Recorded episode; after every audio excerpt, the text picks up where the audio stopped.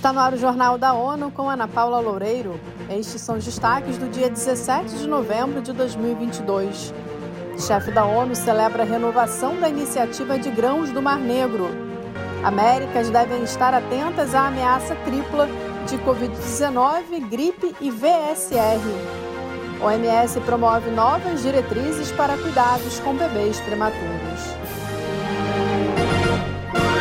O aumento de casos de Covid-19, gripe sazonal e de vírus sincicial respiratório, o VSR, é motivo de preocupação para a Organização Pan-Americana da Saúde, a OPAS.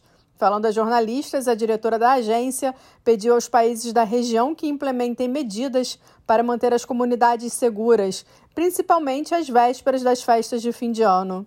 Para a Carissa Etienne, o aumento de uma única infecção respiratória é motivo de preocupação e quando dois ou três começam a impactar uma população simultaneamente, é preciso ficar alerta. Na última semana, os casos de Covid-19 aumentaram 17% na região, com mais mortes na América do Sul e na América Central.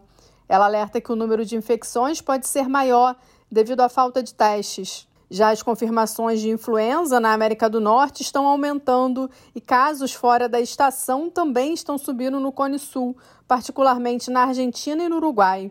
A situação está causando uma pressão inesperada nos sistemas de saúde. As infecções por RSV também aumentaram, sobrecarregando os sistemas de saúde no Canadá, México, Brasil, Uruguai e Estados Unidos, e tendo um impacto particular em crianças e bebês menores de um ano. O secretário-geral da ONU celebrou o acordo das partes para continuar a iniciativa de grãos do Mar Negro. Mayra Lopes tem mais informações. Antônio Guterres promete seguir facilitando a navegação segura de exportação de grãos, alimentos e fertilizantes dos portos da Ucrânia. Ele adicionou que as Nações Unidas estão totalmente empenhadas em apoiar o Centro de Coordenação Conjunta para que esta rota de abastecimento continue a funcionar sem problemas.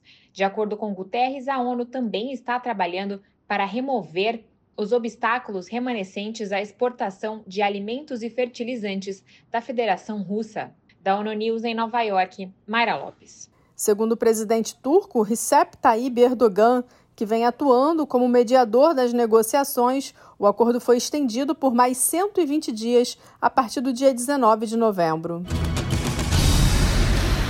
Desde 2011, o dia 17 de novembro é reconhecido como o Dia Mundial da Prematuridade, com o objetivo de dar visibilidade e sensibilizar sobre as necessidades e direitos dos bebês prematuros e de suas famílias.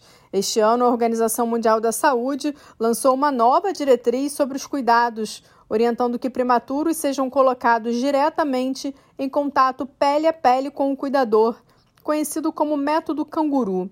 Isso deve ser feito imediatamente após o nascimento, sem qualquer período inicial em uma incubadora. A recomendação marca uma mudança significativa em relação à orientação anterior e à prática clínica comum, refletindo os imensos benefícios para a saúde de garantir que os cuidadores e seus bebês prematuros possam ficar próximos sem serem separados após o nascimento. A Unesco comemora neste 17 de novembro o Dia Mundial da Filosofia. Segundo a filósofa brasileira Catiúcia Ribeiro, para as gerações mais novas, plataformas digitais sofistificam e aprimoram as formas de pensar, refletir e alcançar o conhecimento as plataformas digitais elas estão alcançando e impulsionando diferentes maneiras de pensar e manter as relações humanas, né?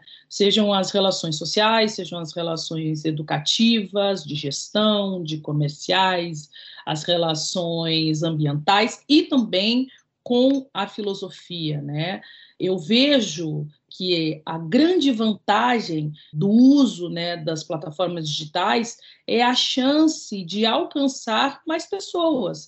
Muitas das vezes o próprio conhecimento filosófico ele ficava reservado aos espaços uh, acadêmicos e hoje nós temos uma difusão do pensamento filosófico. O Dia Mundial da Filosofia foi instituído em 2005 pela Conferência Geral da Unesco.